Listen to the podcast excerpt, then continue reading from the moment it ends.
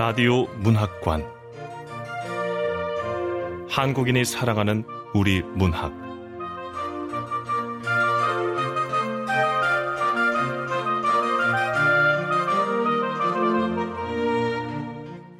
안녕하세요. 아나운서 태희경입니다. KBS 라디오 문학관 오늘 함께 하실 작품은 문흥강 작가의 벨러스트입니다. 문흥강 작가는 1992년 전북 전주에서 태어났고 추계예술대학교 문예창작학과를 졸업했습니다. 현재는 한양대학교 대학원 국어국문학과에 재학 중입니다. 문흥강 작가는 2017년 서울신문 신춘문예에 당선된 바 있지요. KBS 라디오 문학관 한국인이 사랑하는 우리 문학 문흥강 작가의 벨러스트 함께 하겠습니다.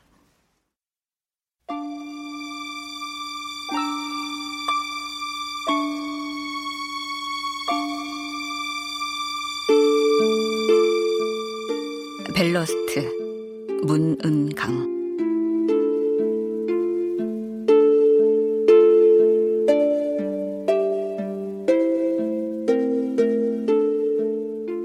집은 퀴퀴한 냄새로 가득하다. 떼낀 수저와 밥그릇이 흐트러져 있다. 오래되고 요란한 살림살이 속에 파묻힌 당신이 그곳에 누워 있다.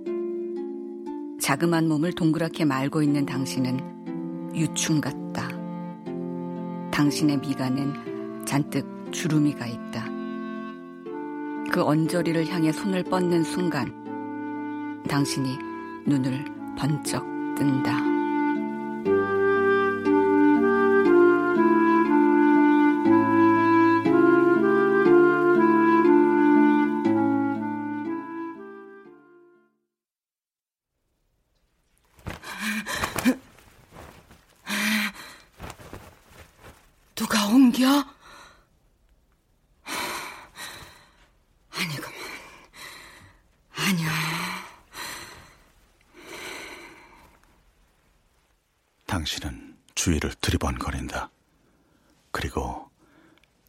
쓸어내리며 한숨을 쉰다.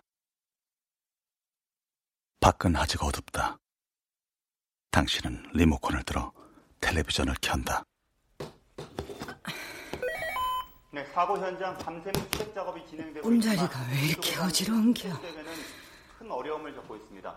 예상했던 새벽 뉴스가 한창이다. 당신은 합죽한 입을 우물거리며 뉴스를 바라본다. 당신의 굽은 등이 곧 천장에 닿을 것만 같다. 오늘 새벽 1시 전후를 물산에 흐르는 가장 느리면은 정조 시간으로 보고 대대적인 수중 탐색을 진행했는데요. 예상보다 조류가 거세 감시가 어려워 수색 작업은 난항을 줄 것입니다. 이에 따라 해군은 고무 보트와 당신은 찬밥을 꺼내 보리차를 부어 숟가락으로 뒤적인다. 합죽한 입으로 밥알을 몇 번 오물거리곤 단번에 삼킨다. 한편 사고역엔 구조함이 청해지함과 선택함, 지휘함이 북구함이 도착해 구조 작업에 투입됐습니다. 청해진함과 선택함은 담수대운에게 연결되는 생명줄과 당신은 음식물을 온전히 씹지 못한다. 아내는 그것을 유난히 안타까워했다. 언젠가 치과에 가자는 아내의 손을 떼어내며 당신은 한사코 싫다 말했다.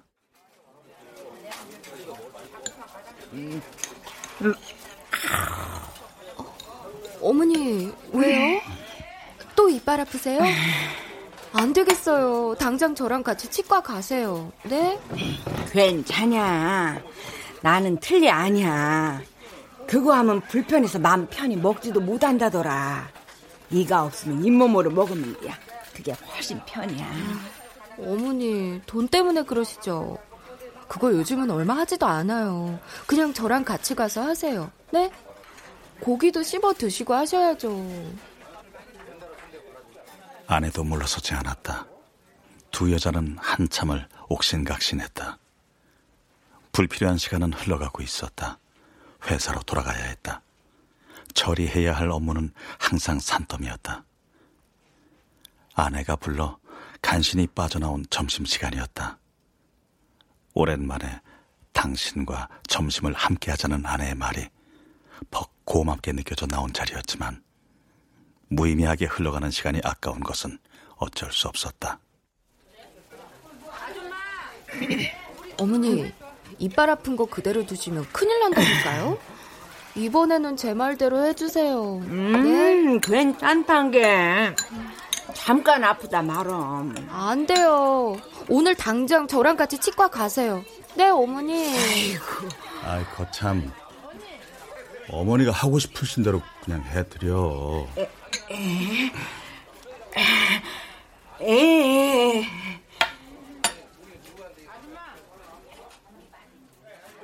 그때 당신의 뭉툭한 손톱은 까맣게 때가 껴 있었다. 당신은 국물을 몇 번 떠먹더니 숟가락을 내려놓았다.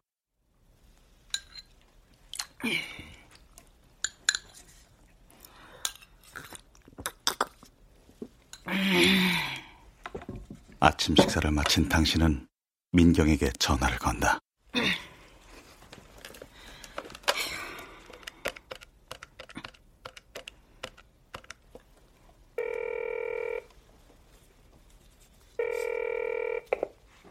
어, 엄마.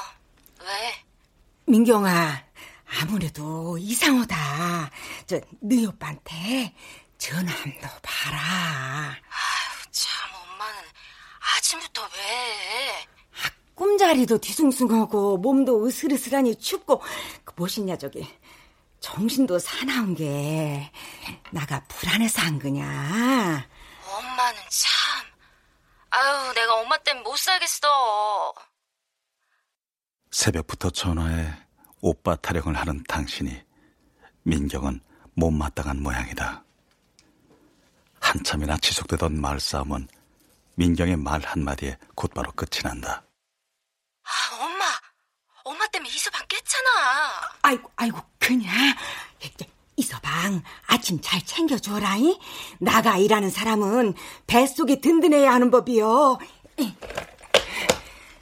아이고. 당신은 서둘러 옷을 챙겨 입는다. 머플러로 얼굴을 꽁꽁 감싸고 허리끈으로 바지를 바싹 조인다.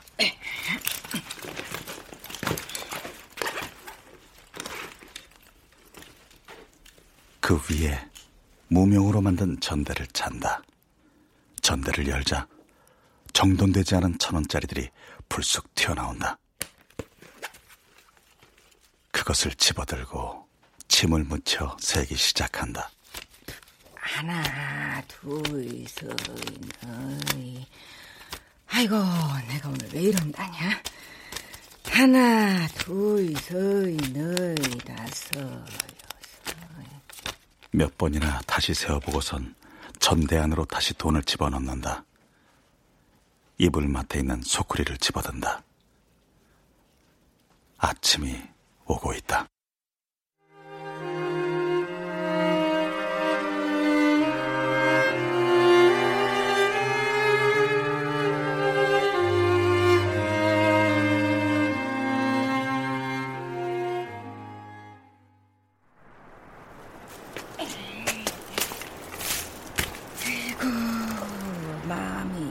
어째서 이렇다냐. 형님! 사람이 많이 죽었대요. 음. 사람이 많이 죽었다는데 뉴스 안 봤어요, 형님? 자줏빛 립스틱을 진하게 바른 옷가게 여자가 당신의 곁에 와 제잘된다. 당신이 바닥에 돗자리를 깔자 여자는 더욱 바싹 다가온다. 당신의 수쿠리에는 도덕과 뭉툭한 과도가 들어있다.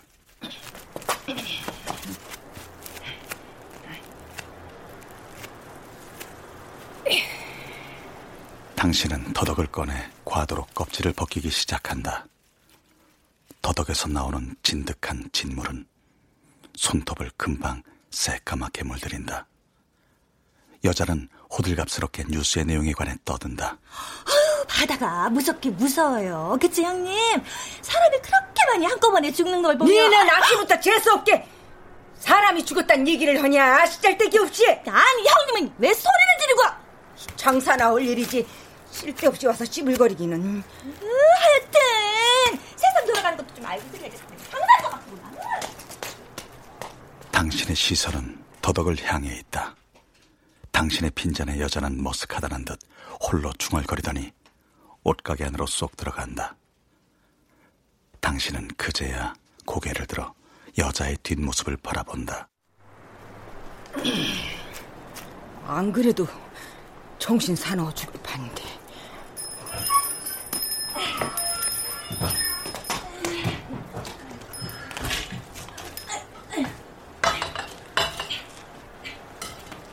여자는 옷가게에서 좌판대를 꺼내 물건을 밖에 진열시킨다. 죄다 유행이 지난 옷들 뿐이다. 반짝이는 외투에 호피무늬 스커트, 형광색의 레깅스까지 진열하고 나서야 여자는 손을 탁탁 털고 기지개를 켠다.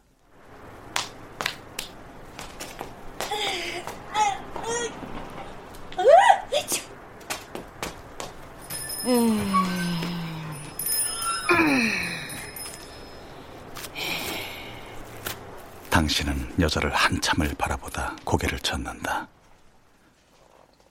하얀 속살을 드러낸 더덕은 소쿠리에 곱게 누워있다. 꼭 발가벗은 갓난아이 같다.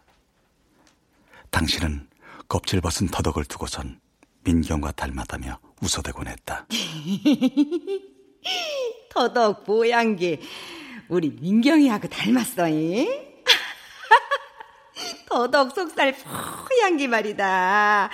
우리 민경이 속살하고 턱 닮았단 게. 민경이 속을 썩일 때마다 당신은 오히려 민경을 두둔했다. 아이고, 고만이야. 야가 태어날 때부터 내가 바빠서 제대로 옷도 못 입혀주고 맨날 벗겨놓고 키워서 안 그냐. 열아홉의 민경이 덩치 큰 남자 손을 잡고 찾아와 임신했노라고 말하던 순간에도 당신은 더덕의 껍질을 벗기고 있었다.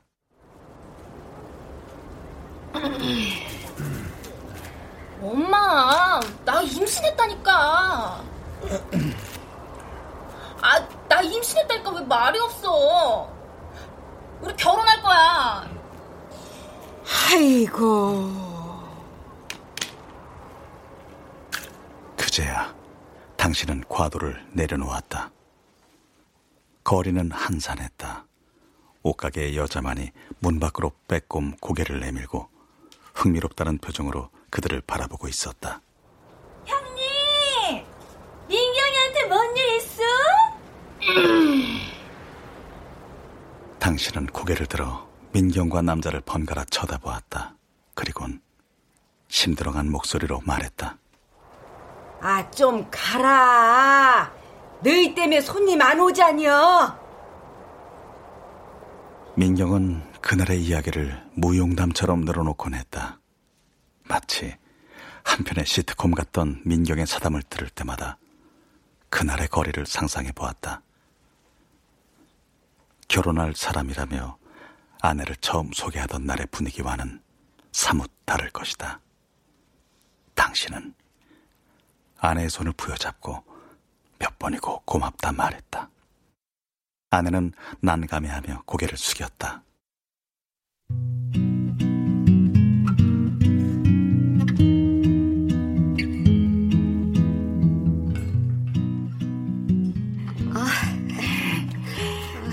우리 우석이 참말로 좋은 아다.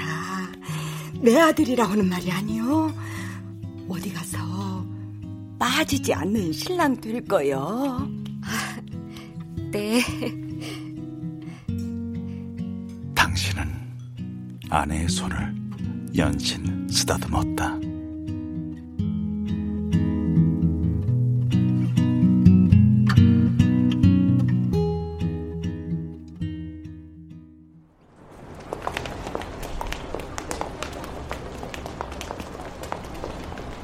본격적인 출근 시간이 되자 거리는 인파로 북적인다. 숨가쁘게 돌아가는 세상의 모퉁이에 당신만이 유일하게 멈춰 있다. 구둣발이 금방이라도 소쿠리를 치고 지나갈 것만 같다. 당신이 앉은 자리에서는 모든 것이 거대하게 보인다. 아주 조그만 개미 같은 당신은 지나는 사람들의 발밑에서 묵묵하게 장사거리를 정리한다. 그러다 문득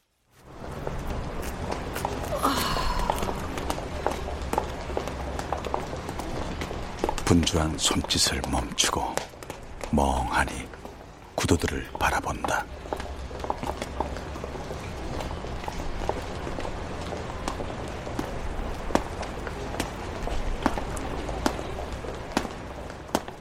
앞코가 동그란 구두, 뾰족한 구두, 해진 구두, 흑투성이의 구두, 저마다의 구두들.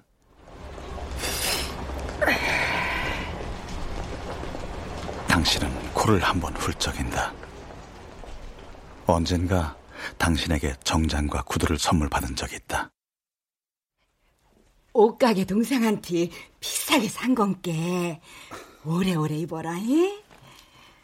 아이고 내 아들. 아, 아유 엄마는 아, 내 애도 아닌데. 이, 엄마 손이 조금 거칠지? 에이, 그런 건 괜찮아요. 시장 사람들이 대단하다고 하더라.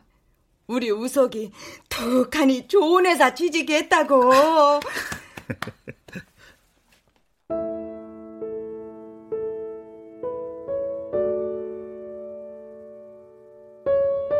점 당신과 나의 거리에는 과연 어떤 단어가 놓여야 할지 몰랐다.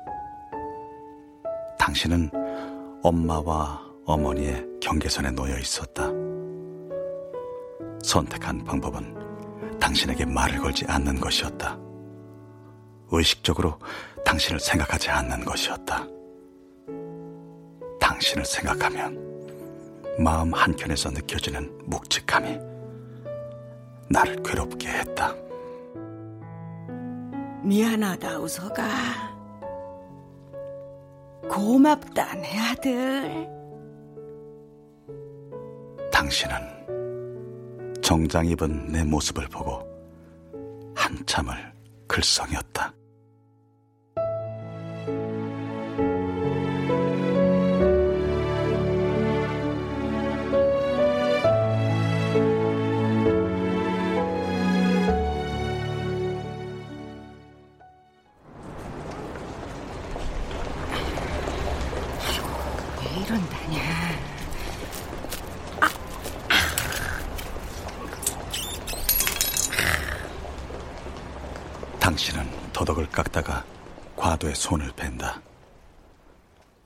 손가락 위로 동그랗게 맺히는 핏방울을 입으로 쪽쪽 빤다.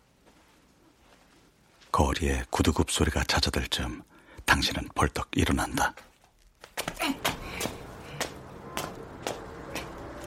더덕이 들어있는 소쿠리를 살짝 밀어넣고 옷가게로 성큼 들어간다. 어쩌면 이렇게 곱게 늙으셨을까? 사모님한테는 옷이 잘 어울릴 것 같 은데. 그래요? 그러면 어디 좀 봅시다. 고르고 가세요. 네? 형님, 지금 손님이 있으니까 이따가 와서 전화기 쓰셔. 응?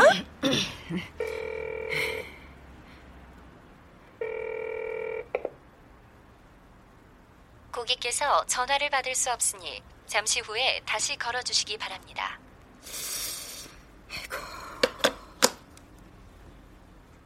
찰나에 당신의 표정은 수십 번 바뀐다. 전화기에서 흘러나오는 기계적인 음성을 듣고 당신은 한숨을 내쉰다. 여자는 당신의 눈치를 보며 손님에게 다른 옷을 권한다. 어머, 사모님한테는 파스텔 톤도 잘 어울리네요. 아유, 원래 나이 들면 이런 색 소화하기 힘든데. 아이, 난 원래 원색은 촌스러워서 싫어해요. 역시 내가 그럴 줄 알았어. 패션 감각이 남다르다니까요.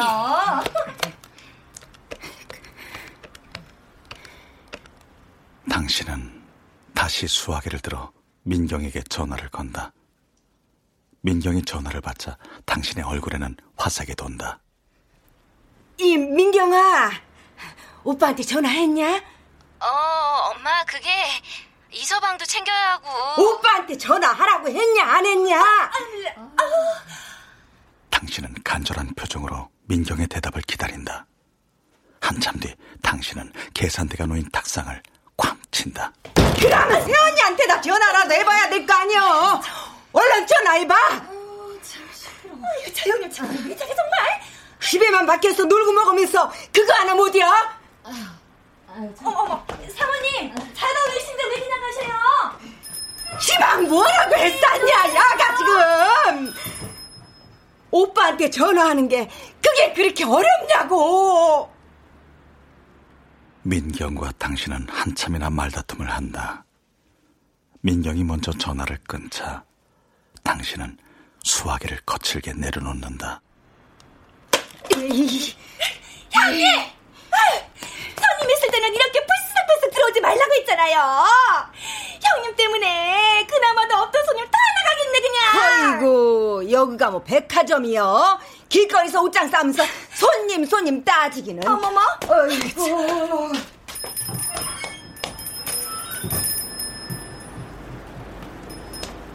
찬바람이 당신의 품으로 파고든다. 아이고, 왜 이렇게 춥대. 당신은 옷소풀 여미고 당신의 자리로 터벅터벅 돌아간다.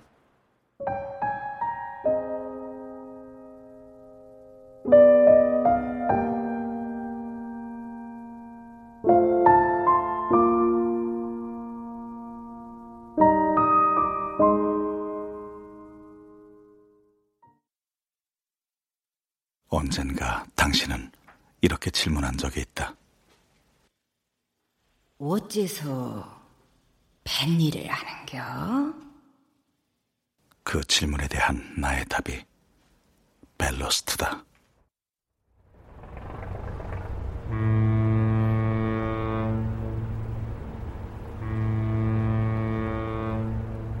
출항할 때 항만에서 탱크에 바닷물을 채우고 다른 항구에 도착해선 물을 버리는 이 무게중심 유지 장치는 당신과 민경을 떠올리게 했다.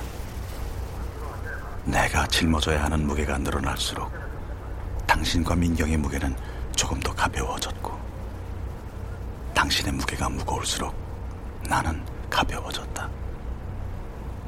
적정량의 무게를 유지해야만 나아갈 수 있는 선박처럼 우리는 살아왔다. 서로의 무게를 나눠 가지면서 말이다.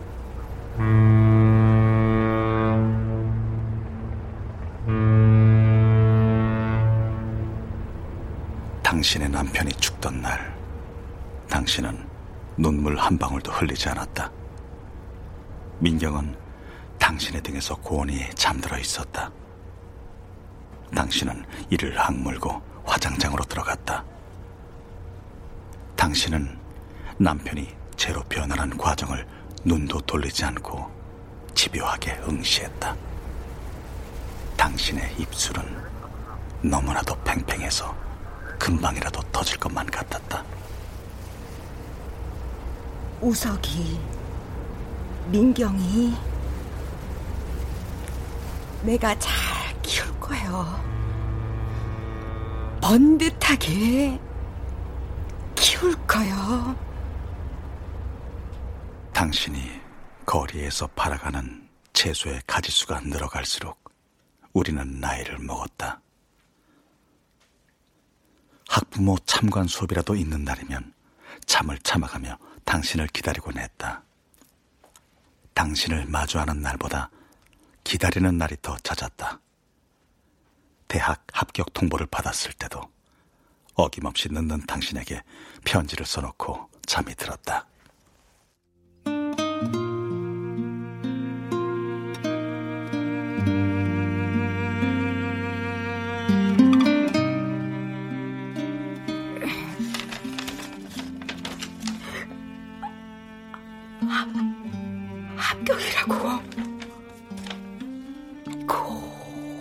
어쩐디야.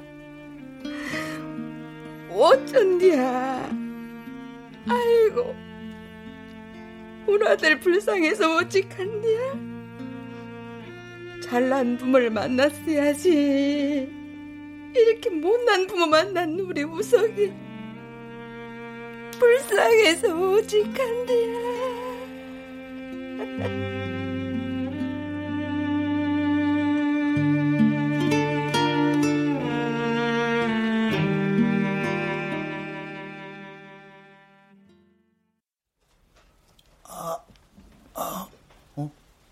엄마. 음. 웃어가. 엄마 안 주무셨어요? 아, 엄마, 저 대학 합격했어요. 어제 합격 통지서 보여드리려고 기다렸는데. 웃어가.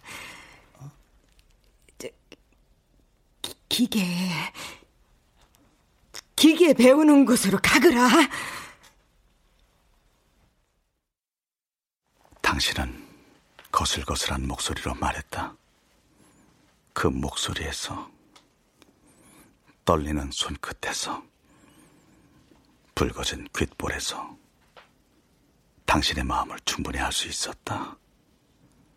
더 공부하고 싶었다. 남들처럼 대학은 나오고 싶었다. 엄마, 옷은 왜 입고 있어? 벌써 시장 가게? 오늘 일 가지 말고 나하고 백화점 가면 안 돼? 시장에서 파는 옷 말고 백화점에서 파는 옷 입고 싶단 말이야. 음. 어린 민경은 당신의 품에 파고들며 어리광을 피웠다. 당신은 고개를 조아리며 대답을 기다렸다. 언젠가 보았던 당신의 팽팽한 입술이 눈에 들어왔다. 당신과 민경을 번갈아 쳐다보았다. 그러자 고개를 끄덕일 수밖에 없었다.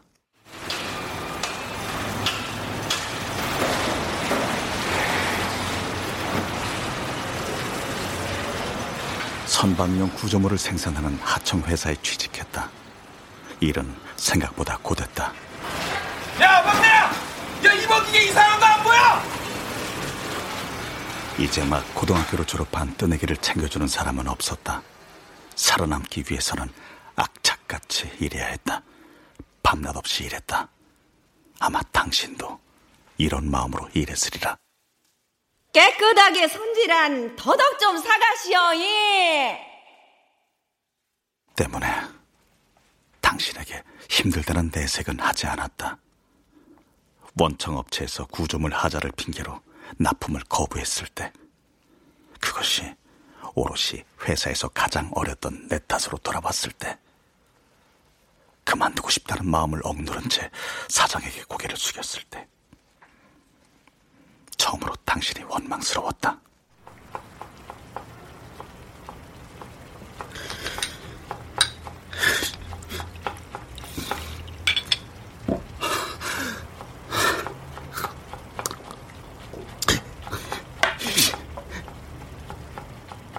홀로 포장마차에 앉아 소주를 연거푸 들이켰다.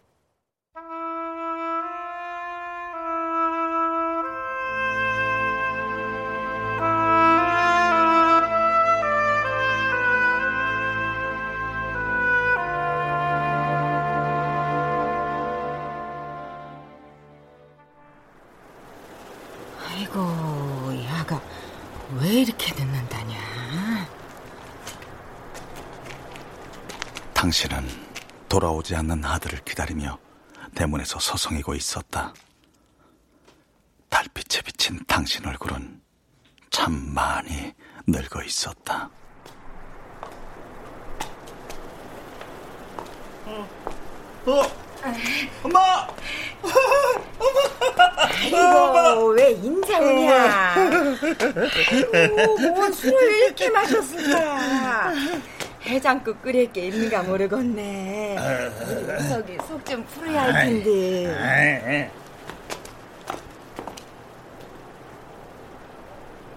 오랜만에 마주한 당신의 온기에 목구멍에서 무언가가 울컥울컥 치밀어 올랐다.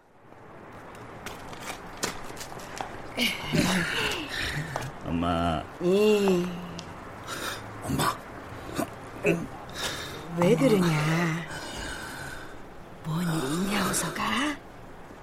엄마, 나, 나 기계 만지는 거 싫어. 엄마, 나 기계 만지는 거 싫다고! 아, 싫어!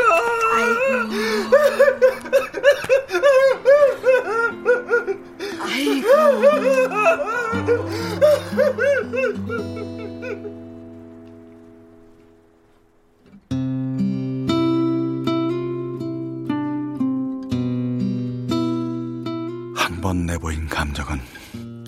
걷잡을 수 없이 밖으로 꾸역꾸역 터져 나왔다. 아이처럼 당신의 품에 안겨 울었다. 당신은 등을 가만히 쓸어내렸다. 쌀쌀한 밤바람을 핑계로 당신에게 오랫동안 엉겨 붙어 있었다. 불쌍한 내 새끼. 오직 하면 오직 하면 좋다냐. 당신의 목소리는 미세하게 떨렸다. 아마 당신은 울고 있었을 것이다.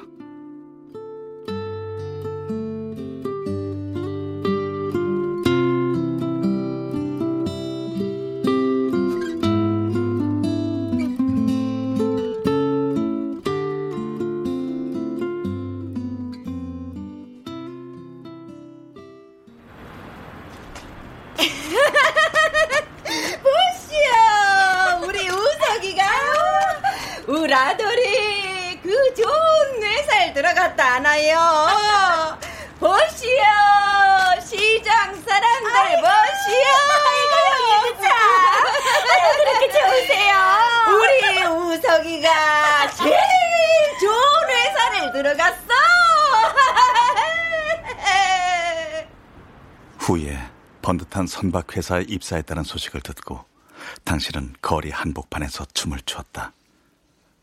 옷가게 여자는 그날의 당신을 설명하며 깔깔댔었다. 아이고, 그날 우석이 네 선박회사에 취직했다고 연락받았다는 말이야. 형님이 얼마나 좋아하든지 덩실덩실 춤을 추는데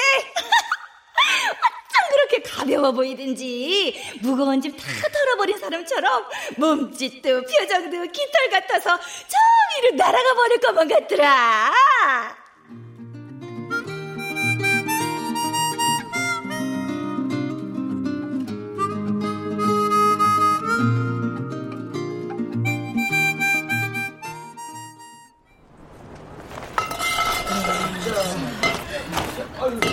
자자자 천막 기둥은 단단히 세워야 해요. 예, 예, 예. 생면의 남자가 커다란 천막을 치고 있다. 당신의 돗자리와 방석은 한쪽에 처박혀 있다.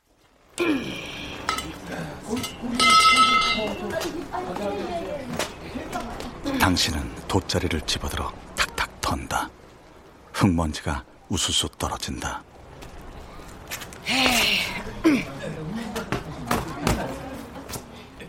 당신은 천막 쪽으로 다가간다. 천막 안에는 커다란 탁자가 놓여 있다. 단정하게 차려입은 너댓 명의 여자들이 분주하게 움직인다. 당신을 발견한 여자는 환하게 웃으며 반긴다. 어? 할머니, 차 한잔 하세요. 어머니, 예수님 믿으세요? 됐고, 여기서 뭐 하고 있어? 여기는 내가 장사하는 덴디 고세 남의 물건 치아 불고 뭐 하는 것이요? 아, 저 어머니 뭔가 오해가 있으신 것 같은데요. 저희는 장사를 하려는 사람이 아니고요. 교회에서 나왔습니다. 저는 장집사고요. 장집사고 뭐고 나는 모르는 일이고 여기는 내 자리요. 응? 이거 다 치워 치고 자리 비켜주시오. 아, 벌써 천막을 다쳤는데 이거 죄송해서 어쩌죠? 여기서 장사하시는 줄도 모르고 이렇게 천막을 쳐버렸네요. 자, 어머니께서 양해해 주시고 오늘만 제발 아 내가 없기는 뭐가 없대요. 내가 떡하니 돗자리 예? 더덕에 속꼬리도 놓고 장사를 하고 있었는데. 당신은 나뒹구는 돗자리를 가리키며 언성을 높인다. 지나가는 사람들이 당신과 장집사를 번갈아 쳐다본다. 장 집사는 얼굴을 찌푸린다. 저, 정말 죄송합니다. 저희는 여기서 어머님이 장사하시는 줄 상상도 못했어요. 보시다시피 저희는요 이렇게 이미 천막도 쳤고 테이블도 옮겨놨거든요. 시방, 뭔 소리대? 그러니까 제 말은 어머니 짐은 이 소쿠리 뿐이시잖아요. 어머니께서 양해 좀 해주세요. 네. 아, 손 치아라 이. 내가 여기서 몇 년을 앉아서 물건을 판지 아시오? 예? 여기는 내 자리요. 갑자기 와서 이것저것 놓는다고 이 자리가 댁자리가 되는 게 아니라 이 말이요. 저 어머님 이 자리에서 허가 받고 장사하시는 거 아니시잖아요. 허가? 저기 죄송합니다. 저희도 절대 못 움직여요. 허? 무엇이라고? 절대로 못 움직여? 저 시장 사람들 여기 좀 보시오. 이 자리 이 자리가 평생 내가 장사하는 자리 아니요? 아유, 할머니 왜 그러세요? 왜 소리를 지르시고 아, 고정하세요, 네? 시장 사람들! 이 사람들이 각자실이 와서 날도록 피해달라고 한단 게! 아유, 그만 좀 하세요! 시장 사람들! 여기 좀 보시오! 당신은 더욱 크게 소리를 지른다. 옷가게 여자는 당신의 등을 때리며 우선 들어가자고 소매를 잡아 끈다. 주변의 여자들도 당신의 등을 은근히 떠민다. 아, 그래요, 어머니. 진정하세요, 네? 아이고, 치우라게!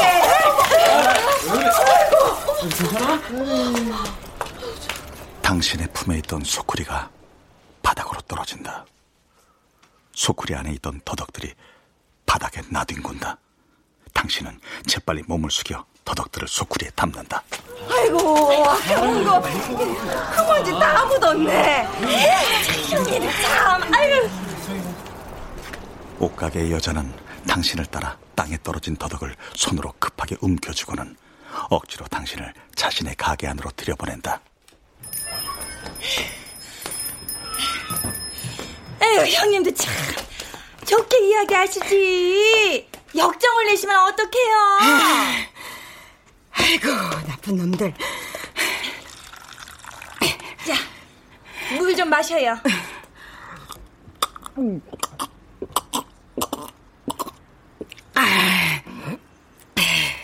당신은 단박에 물을 들이켜고 숨을 몰아쉰다.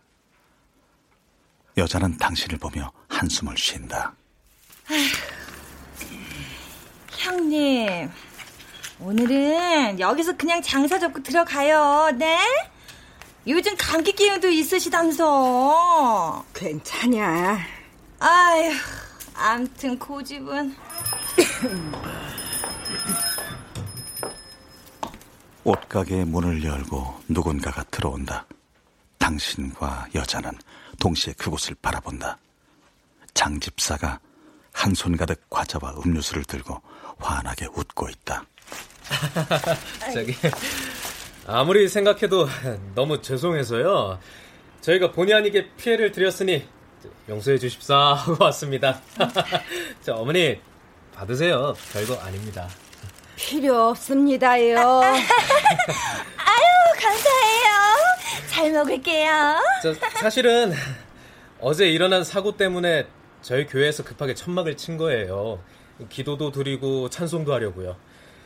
모든 슬픔의 무게는 함께 나누어야 더욱 가벼워지는 법 아닙니까? 사람은 저마다 짊어질 수 있는 무게의 양이 한정돼 있거든요. 너무 무거워지면 버티지 못하는 법이니까 저희는 그 짐을 나누는 사람들입니다. 아, 그니까 그걸 왜 내 자리서 하냔 말이야. 저 어머니의 자녀분께 저런 안타까운 일이 생겼다고 생각해 보세요. 네? 부디 어머니의 일이라고 생각하시고. 시방 뭐라고 했냐? 네? 네? 아유, 형, 왜 이래요? 내 자식들한테 저런 일이 어찌 생겨? 어찌 생기냔 말이야? 내 자식들한테 저런 일이 어찌 생기냐고! 아유, 형님, 아유, 정말 왜 이래요, 오늘? 아유, 썩 꺼져라, 이놈아!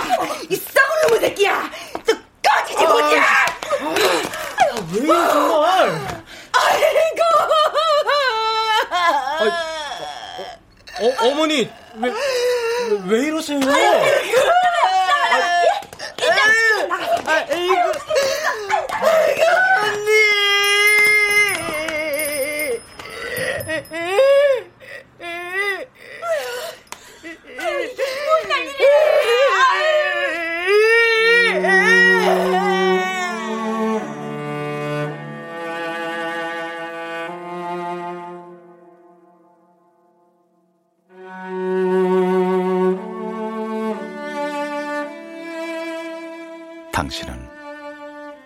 혼 줄도 모르고 미동 없이 울고만 있다.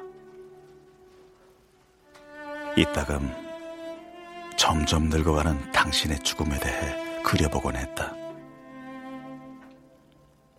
당신의 죽음을 상상하는 것은 마음 아픈 일이었다. 그러나 그것은 언젠가 다가올 일이었다. 당신의 죽음이 필연적이라면 평화롭게 이루어졌으면 하고 바랄 뿐이었다. 너부러진 더덕처럼 거리에서 쓰러지지 않기를 바랄 뿐이었다.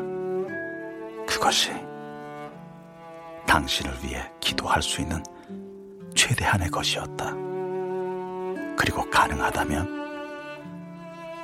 당신의 마지막을 함께하고 싶었다.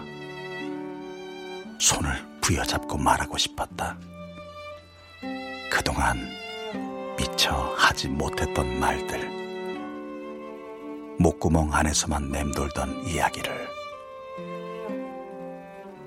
당신과 나의 거리에서는 부끄러웠던 문장을 우리의 마지막에는 할 수 있었으면 좋겠다고.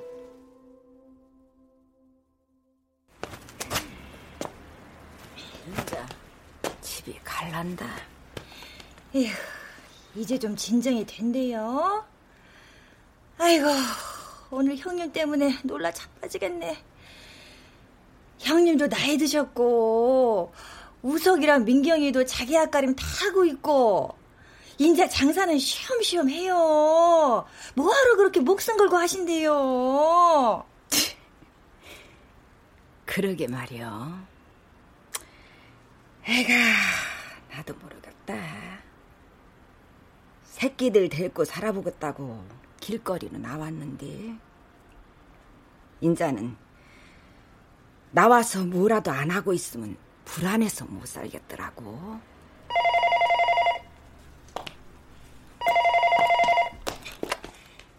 여보세요? 어, 잠깐만. 형님, 어, 민경이에요. 아, 민경, 아이고, 어. 아야, 엄마 다뭔 일이요? 엄마. 민, 민경아, 뭔 일인데 울어? 어째서 울어? 엄마. 민경아, 아가 울지 말고 말 좀요. 예? 왜 울어? 왜 우냐고? 엄마. 민경아, 아침부터 어, 전화해서 엄마가 짜증내서 그러지. 뭔 일 있는 것이 아니고 어메 때문에 그러는 거지. 그래서 우는 거지. 아무 일 없는 거 맞지? 그치? 예? 엄마, 오빠가 어? 오빠가 사고로 아, 오빠가 무엇이다고? 다시 좀 말해봐.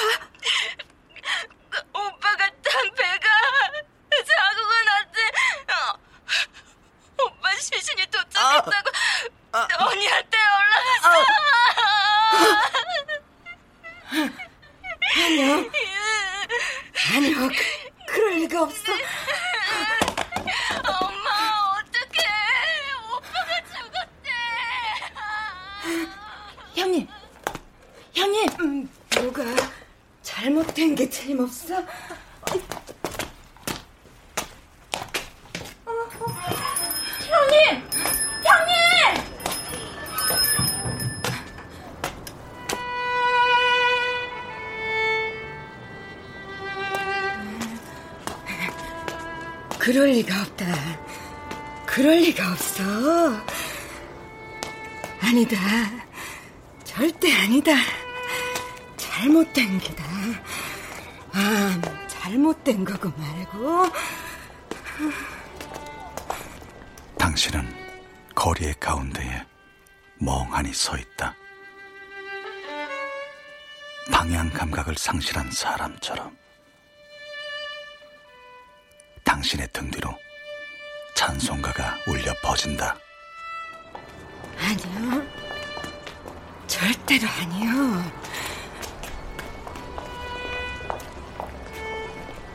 거리를 오가는 사람들은 통행에 방해가 되는 당신을 거칠게 밀치며 지나간다. 그럴 리가 없어. 그러면 안 되는 일이지. 하늘이 그러면 안 되지. 세상 사람들한테는 다 그래도 우리 우석이한테는 그한테는 그 불쌍한 아한테는 그러면 안 되지. 그러면 안 된다.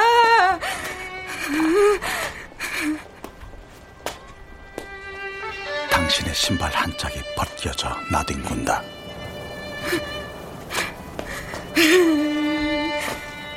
하늘이 우리 우석이한테는 그러면 안 된다.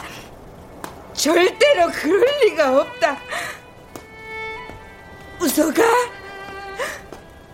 아구, 내 새끼 우석아.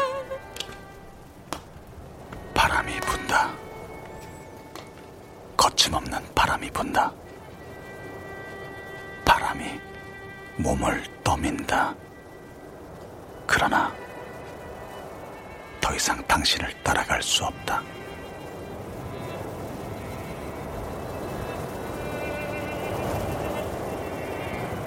때 아닌 진눈깨비가 흩날린다. 당신이 지나간 자리에는 신발 한 짝이 덩그러니 놓여 있다. 신발 속에는 어느새 차가운 공기가 가득 차 있다. 당신의 신발은 그 어느 때보다 무겁다. 당신의 한쪽 발이 걱정스럽다. 당장이라도 신발을 주워들어 당신께 건네고 싶다. 그러나 손은 닿고 싶은 곳 그 언저리만을 천천히 맴돌 뿐이다. 살아남아 있는 당신께 마지막으로 하고 싶은 말이 맴돈다. 우리가 나누었던 대화도 지워지고 당신이 서 있던 거리 풍경도 점점이 뒤로 물러난다. 흩어진 풍경 사이로 눈발이 분말처럼 반짝인다. 결국 마지막까지 못난 아들이라 죄송하다. 왜 이리도 가벼운 것인가? 당신이 떠나버린 내 몸의 무게는